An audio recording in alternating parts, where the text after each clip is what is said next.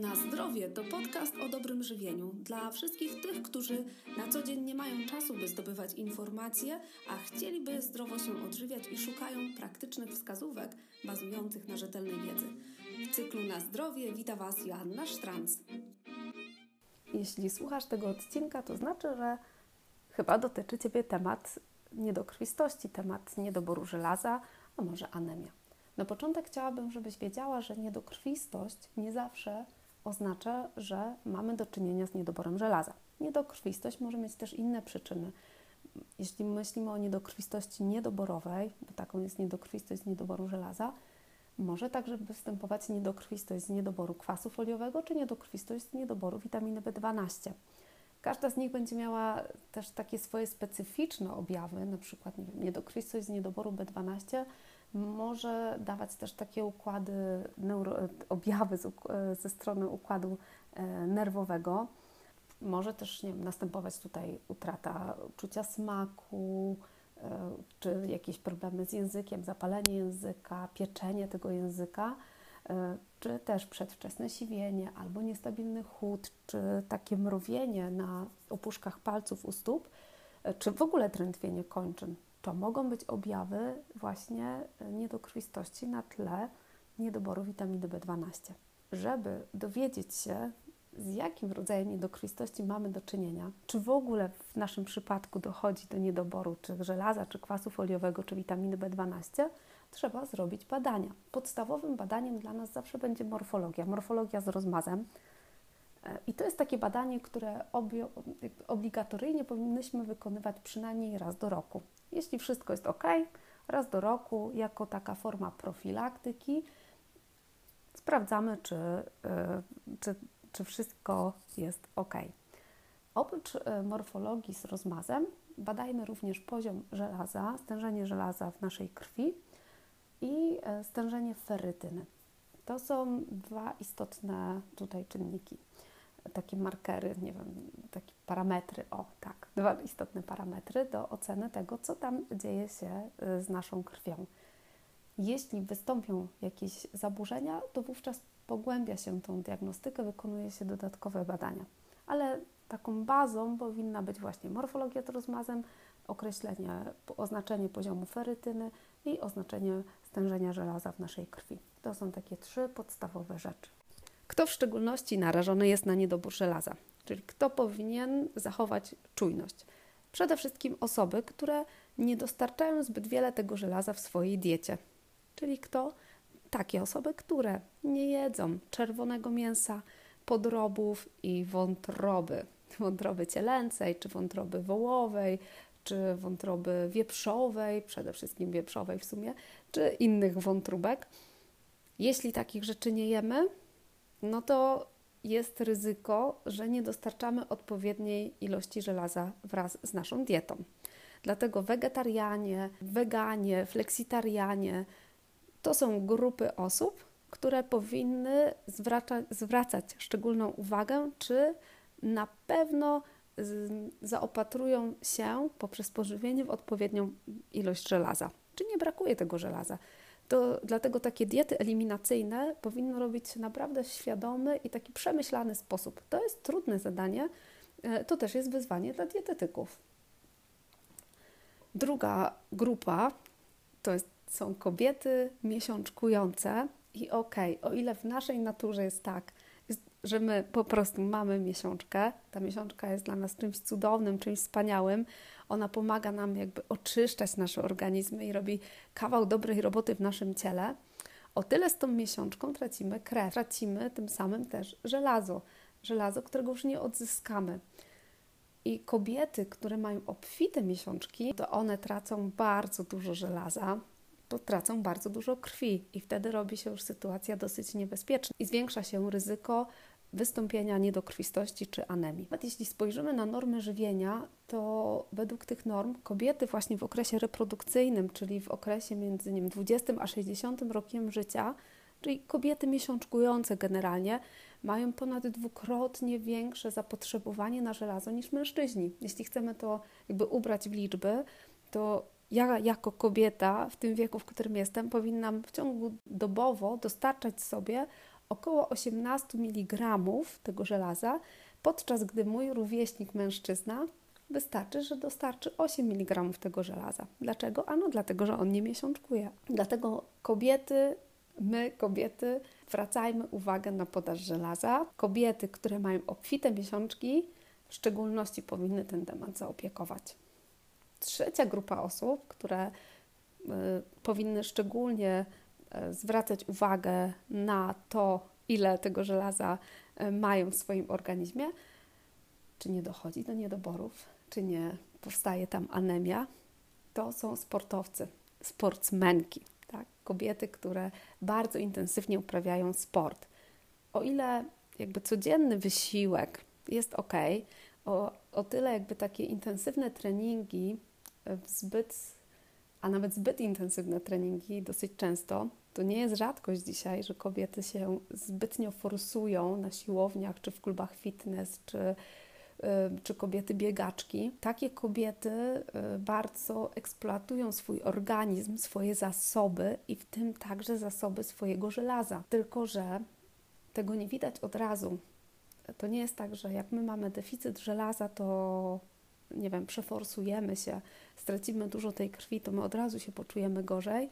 Tylko to jest trochę tak jak właśnie gotowanie żaby w zimnej wodzie, czyli ten deficyt narasta, narasta, narasta, my go przez długi czas nie czujemy, nie odczuwamy żadnych objawów i skutków tego, i potem pojawia się taki moment, że następuje krach.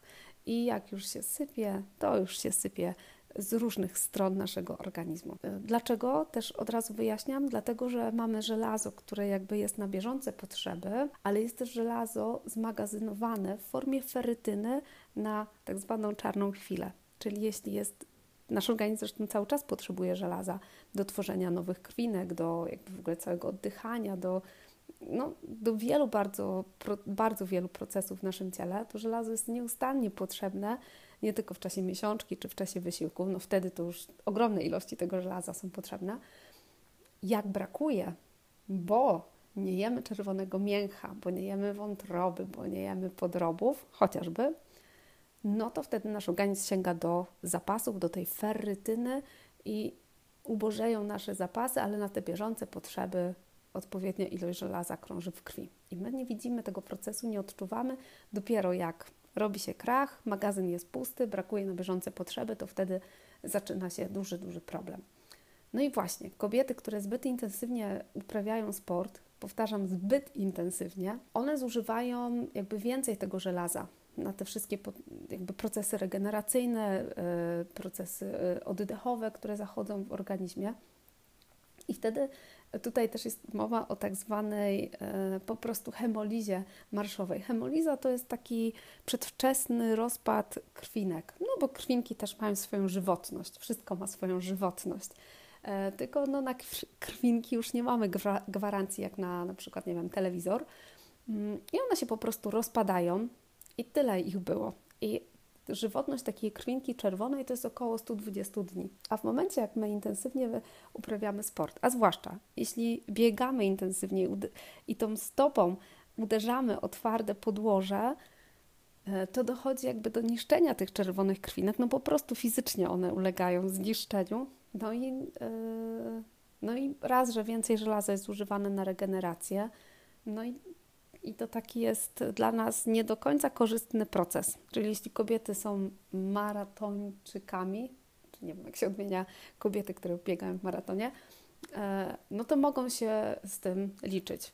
I jeśli kobiety uprawiają bardzo dużo sportu, zbyt dużo sportu, zbyt mocno eksploatują swoje ciała, to dochodzi do zaniku miesiączki dosyć często. Zwróćcie na to uwagę. Jeśli macie problem taki, że macie problem z miesiączką, bo ta miesiączka Wam po prostu zniknęła, to się zastanówcie dlaczego. Co takiego dzieje się w Waszych ciałach, że on, Wasze ciało daje taki, a nie inny komunikat.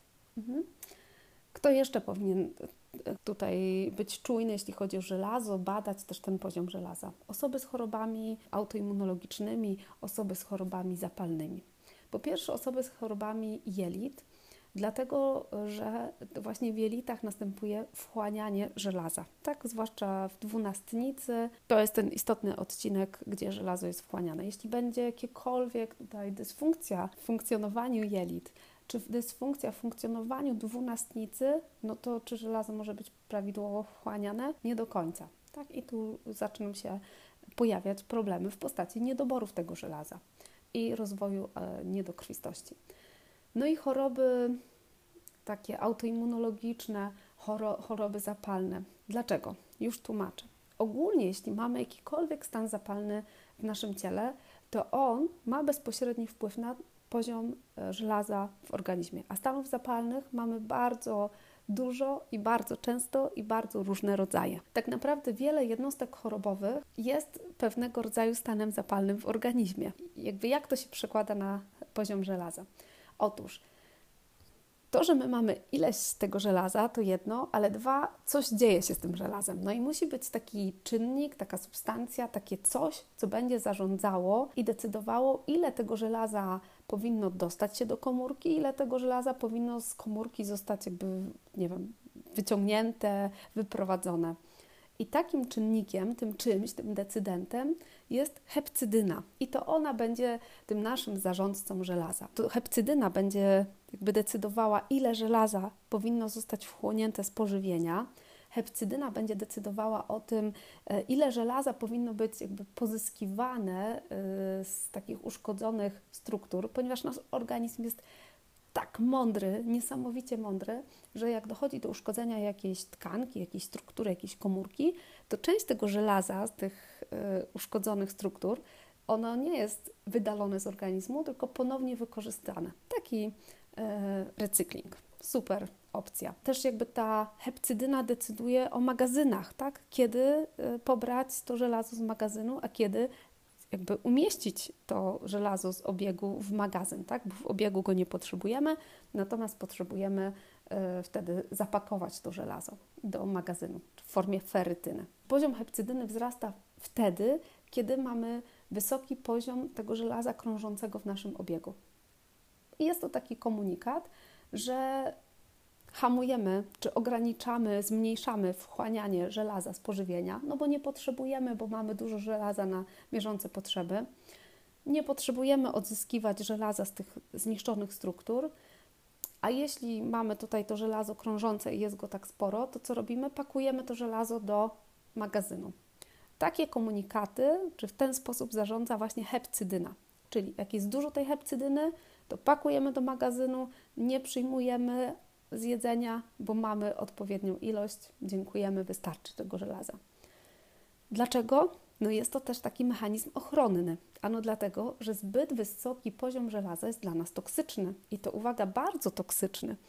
Yy, dlatego suplementacja żelazem na własną rękę, bez kontrolo kontrolowania tego, nie wiem, badaniami krwi chociażby, czy objawami, jest bardzo niebezpieczna. Możemy sobie uszkodzić wiem, wątrobę i inne tkanki. Yy, więc bądźcie na to uwrażliwione. To chciałabym, żebyście miały tego świadomość, że nie może być za mało żelaza i nie może być za dużo żelaza. To żelazo, ono się kumuluje w organizmie. Więc to nie jest tak jak z witaminą C, że jak mamy za dużo witaminy C, y, to ją powiedzmy wysikamy, wydalimy razem z naszym moczem. Żelazem tak nie jest. Ono się będzie kumulowało i będzie robiło naprawdę e, szkody w naszym ciele. Dlatego ani za dużo, ani za mało i ta optymalna ilość jest bardzo istotna. No ale powracając do tej hepcydyny, tego naszego zarządcy żelaza, to co się dzieje, e, jak mamy stan zapalny? Bo wspomniałam, że jeśli w ciele są stany zapalne, to też trzeba zwrócić uwagę na poziom żelaza, e, monitorować ten poziom żelaza. A no jak mamy wysoki stan zapalny, to zwiększa nam się poziom hepcydyny. Czy to dobrze, czy to źle? O to jest pytanie. Czyli co to dla nas oznacza? Tak jak wspomniałam wcześniej, wysoki poziom hepcydyny to jest alarm, mamy odpowiedni poziom żelaza, więcej nie potrzebujemy. Co mamy w, w nadwyżce, pakujemy do magazynu, dziękujemy, nie przyjmujemy z pożywienia, nie przyjmujemy z uszkodzonych tkanek. No i to się dzieje, jak mamy stan zapalny, bo mamy wysoki poziom hepcydyny wtedy. Czyli nie będziemy przyjmować e, żelaza, e, jakby wzbogacać się w to żelazo. E, I pytanie, dlaczego tak się dzieje? Ano dlatego, że nie tylko my potrzebujemy żelazo do swojego rozwoju, namnażania, żelazo potrzebują również patogeny, różne wirusy i bakterie i pasożyty, one też żywią się żelazem. No i nasz organizm bardzo mądrze podchodzi do takich rzeczy, że żeby nie dokarmiać pasożytów, nie dokarmiać tych patogenów, no to co? No to zabiera im po prostu pożywienie, zabiera im pożywkę, czyli zabiera im żelazo. Tak? Dlatego jakby ta hepcydyna tym swoim alarmem hamuje dostarczanie żelaza, e, czy jakby pozostawienie większej ilości żelaza w obiegu. No i wtedy i my mamy mniej tego żelaza, ale te patogeny też mają mniej tego żelaza. No jest to powiedzmy mniejsze zło dla nas. Co może być charakterystyczne w takiej sytuacji? Może być też tak, że wtedy mamy wysoki poziom ferytyny i to też jest takie błędne, tak? że ktoś zbada E, zrobi sobie badania krwi, patrzy, o, mam wysoki poziom ferytyny, super, e, czyli mam dobrze uzbrojone e, tu, mm, magazyny, tak, wypełnione po brzegi tym żelazem. Niekoniecznie. Ten wysoki poziom ferytyny może wynikać właśnie z tego, że jakby to żelazo zostało upakowane tam, żeby je chronić przed tymi patogenami, przed nie wiem, wirusami, bakteriami, przed pasożytami. Więc e, tu trzeba zachować dosyć czujność. Kiedyś spotkałam się też z taką teorią, ona mi dosyć się spodobała, jest dla mnie zasadna, że bardzo wiele kobiet, ja też tak miałam, że w okresie ciąży, we wszystkich moich trzech ciążach, miałam tak, że poziom żelaza u mnie spadał. I zastanawiałam się wtedy, dlaczego. Szukałam jakby rozwiązania. E, no, dla mnie to była zagadka. Dlaczego tak się dzieje, że jak jestem w ciąży, to poziom żelaza spada? I kiedyś usłyszałam na pewnym wykładzie taką informację, że właśnie poziom żelaza spada dlatego, żeby chronić matkę i dziecko w jej łonie. Dlatego, żeby nie dożywiać patogenów, które mogą być e, w jej ciele. No, ciekawa teoria, ze mną została, jakby to gdzieś tam przykleiło się do mnie. No, jest to ciekawe. Z tymi pasożytami to też jest tak, to też są dla nas patogeny, e, pasożyty, i właśnie pasożyty, ja interesuję się bardzo parazytologią, pasożytami, ich wpływem na nasze życie. Zauważam ich obecność w życiu e, osób, z którymi przychodzi mi e, współpracować i jestem na nie otwarta, ale też nie sfokusowana totalnie. No i chciałam powiedzieć o tęgoryjcach. Tęgoryjce są nicieniami, one są powiedzmy z tej samej rodziny, co, co chociażby owsiki, może bardziej znane. I te tęgoryjce, one, one się tak przysawają do, do struktur naszego jelita, e, do struktur dokładnie do dwunastnicy, a przecież żelazo wchłaniane jest właśnie w dwunastnicy. I te tęgoryjce, one wysysają krew z naszych naczyń krwionośnych i tym samym e, jakby trochę niszczą, dziurawią nasze, e, nasze jelita, ale też ograbiają nas, okradają nas z żelaza i ze składników pokarmowych. I zaczyna szwankować nam i układ pokarmowy, i układ odpornościowy, możemy mieć jakieś wysypki, możemy mieć kaszel duszności, ale jedną z podstawowych takich, jednym z podstawowych objawów zakażenia tęgoryjcem, które nie jest dosyć częste e, w naszej populacji, to też, żeby Was uspokoić, ale jednym z objawów są właśnie niskie wartości żelaza obniżone wartości żelaza, no bo ten tęgoryjec nam to żelazo po prostu wyssał i my go mamy mniej dla naszych potrzeb, dla naszego ustroju. To jako może ciekawostka. Jeśli zrobicie badanie krwi, to może się okazać, że macie, czasem może być tak, że macie niskie żelazo, wysoką ferytynę. Może być też tak, że macie żela, poziom żelaza w normie, ale ferytynę niską. Dlaczego? Ano dlatego, że żyjecie po prostu już na kredycie bo nie dostarczacie tego żelaza z pożywieniem i ciągniecie po prostu y, z zasobów tych zmagazynowanych w postaci ferytyny i ta ferytyna będzie zubożona. E, natomiast y, ten, to żelazo, które będzie na bieżące potrzeby w obiegu, ono będzie na odpowiednim poziomie no ale kosztem jakby czerpania z tego magazynu. Chciałabym też, żebyście wiedziały, że żelazo, w ogóle sam poziom żelaza jest takim parametrem chwilowym. Może być tak, że przed badaniem, dzień przed badaniem zjecie akurat sobie jakąś takie danie z, wo- z wątroby wieprzowej, chociażby, albo nie wiem, zjecie po prostu coś, co zawiera dużo żelaza i po prostu w obiegu będziecie miały więcej tego żelaza. Dlatego samo badanie żelaza nie jest takim do końca miarodajnym tutaj parametrem. No, konieczne musi być też zbadanie ferytyny. Jest jeszcze więcej parametrów, y, które warto zbadać, ale to już, tak jak wspomniałam na samym początku, jest taką diagnostyką dosyć pogłębioną. Ok, no to już wiecie, jakie badania, y, wiecie też, kto powinien zachować szczególną uwagę, szczególną czujność, jeśli chodzi o, jeśli chodzi o poziom żelaza. No to jeśli jesteście być może w tej grupie ryzyka i dodatkowo obserwujecie u siebie objawy niedoboru żelaza, przede wszystkim takie uczucie stale zmęczenia, osłabienia, w ogóle taką szybką męczliwość waszych mięśni, że nie możecie się skoncentrować, gdzieś tam zapominacie, rozkojarzacie się. Może się zdarzyć, że razi was słońce i bez okularów słonecznych, zwłaszcza teraz latem, to, to po prostu katorga wyjść na zewnątrz. Mm, macie jakieś problemy ze skórą, ta skóra jest blada, mogą się pojawiać też kołatania serca, zawroty głowy, które pewnie nie jedną osobę nieraz wystraszyły i się zastanawiałyście, ojej, czy ja mam jakieś problemy z sercem może. To wszystko to są objawy właśnie niedoboru żelaza, objawy niedokrwistości na tle niedoboru żelaza, ale też ogólnie objawy niedokrwistości. No i teraz pytanie podstawowe. Jak wesprzeć swój organizm, by odzyskać to utracone żelazo, czyli jak ubogacić swój organizm w żelazo, którego nam tak brakuje. Czy suplementy? Nie. Dlaczego nie suplementy? Dlatego, że żelaza nie może być za mało, ale też nie może być za dużo, ponieważ jest dla nas toksyczny w dużych dawkach. Suplementowanie na własną rękę na pewno nie jest dobrym rozwiązaniem. Pierwsza rzecz to trzeba wyeliminować przyczynę. Trzeba sprawdzić, po pierwsze, czy nasza dieta dostarcza odpowiednio, odpowiednią ilość żelaza. Jako dietetyk z moimi pacjentkami e, robię analizę tego, co spożywają. Wypytuję dokładnie o to, co jedzą, ile jedzą, kiedy jedzą, jak jedzą, ponieważ dla mnie to są bardzo istotne informacje. Jeśli mam pacjentkę, która ma jakieś takie objawy wskazujące chociażby, że może mieć ten niedobór żelaza, wyniki krwi to potwierdzają, to analizujemy wspólnie jej sposób odżywiania, ponieważ może się okazać, że ona zjada mięso czerwone, wątróbkę, e, zjada dużo produktów bogatych w żelazo, ale na przykład za każdym razem popija je czarną herbatą i tym samym tego żelaza wchłania niewielkie ilości, no bo taniny, które są w tej herbacie, hamują.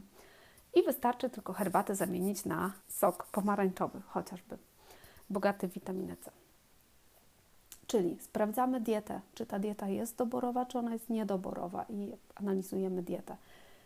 Następnie sprawdzamy, jak funkcjonuje żołądek, ponieważ często przyczyną niedoboru żelaza może, mogą być wszelakie dysfunkcje w obrębie żołądka, jakieś stany zapalne żołądka, e, zabiegi na żołądku, e, zmniejszanie żołądka, to może być na przykład przyjmowanie leków e, zmniejszających czy hamujących wydzielanie kwasu solnego w żołądku. I takie substancje e, będą sprawiały, że ten żołądek nie będzie odpowiednio zakwaszony. A żelazo wymaga odpowiedniego zakwaszenia żołądka, żeby ono dobrze się metabolizowało w naszym organizmie. Kolejna rzecz – żelazo wchłania się w dwunastnicy. Zniszczone kosmki jelitowe, na przykład na skutek celiaki czy na skutek innych zaburzeń w organizmie, no, będą sprawiały, że my nie będziemy wchłaniać tego żelaza. My możemy zjadać tony żelaza, ale ono po prostu będzie przez nas przelatywało niewchłonięte, bo na tym etapie dochodzi do dysfunkcji. Więc sprawdzamy, czy tu czasem nie leży przyczyna, czy jakieś inne zaburzenia w obrębie dwunastnicy czy one nie będą powodowały tych zaburzeń e, żelaza. Także przyjmowanie leków i tych wspomnianych leków e, hamujących wydzielanie kwasu solnego, ale też innych leków, chociażby Eutyrox czy Letrox. To są dzisiaj bardzo powszechnie stosowane leki, które spożywane razem z żelazem wywołują interakcje tu trzeba zachować szczególną ostrożność. Także stosowanie niektórych leków antykoncepcyjnych.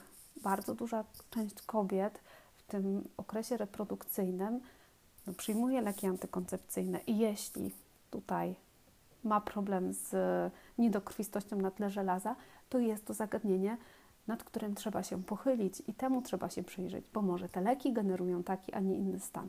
Dlatego na pierwszym miejscu jest znalezienie tej przyczyny. To nie będzie tak, że na pierwszej wizycie u lekarza czy na pierwszej wizycie u dietetyka ta przyczyna się jakby od razu wyja wyjawi, że my będziemy wiedzieli, że to jest tą przyczyną. Nie.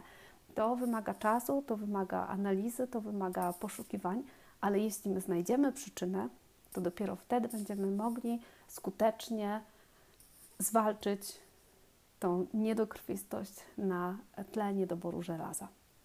I na koniec jeszcze chciałam Wam powiedzieć, że to, że dochodzi do tego niedoboru żelaza, jakby opowiedziałam Wam tutaj o tej takiej stronie troszkę biochemicznej, fizjologicznej, ale to też jest tak, że my jesteśmy taką całością z naszym umysłem, jakby podchodząc holistycznie, nie możemy pomijać tej sfery psyche. I to jest tak, że predyspozycje do niedokrwistości mają osoby, które być może nie do końca doświadczyły miłości w swoich rodzinach. E, może ten przepływ miłości nie do końca był e, taki, jak oczekujemy, po prostu go nie było. E, takie osoby czują się nie do końca akceptowane, zauważone w swoich rodzinach, ich potrzeby nie są czy nie były wysłuchiwane w dzieciństwie. I jakby te blokady też mają wpływ i na to, w jakiej kondycji jesteśmy, w jakiej kondycji jest nasze ciało. I są to takie rzeczy, które też warto wziąć pod uwagę. I o ile w gabinecie współpracując skupiam się na takich jakby markerach biochemicznych, na badaniach krwi, na, e, na tym, co ktoś zjada, analiza diety, przeorganizowanie tej diety, sposobu odżywiania, szukanie rozwiązań, które będą rozwiązywały problem. E, o tyle gdzieś tam z tyłu głowy warto się zastanowić nad tą sferą psyche, bo może być tak, że, że to tam jest ta e, główna przyczyna, e, która sprawia, że coś takiego dzieje się w ciele, że pojawiają się objawy wskazujące na niedobór żelaza i wynikającą z tego tytułu niedokrwistość. Jeśli macie jakieś pytania, to zadawajcie w komentarzu czy piszcie na e, Messengerze. Za dzisiaj Wam bardzo dziękuję i do usłyszenia w następnym odcinku. Bye.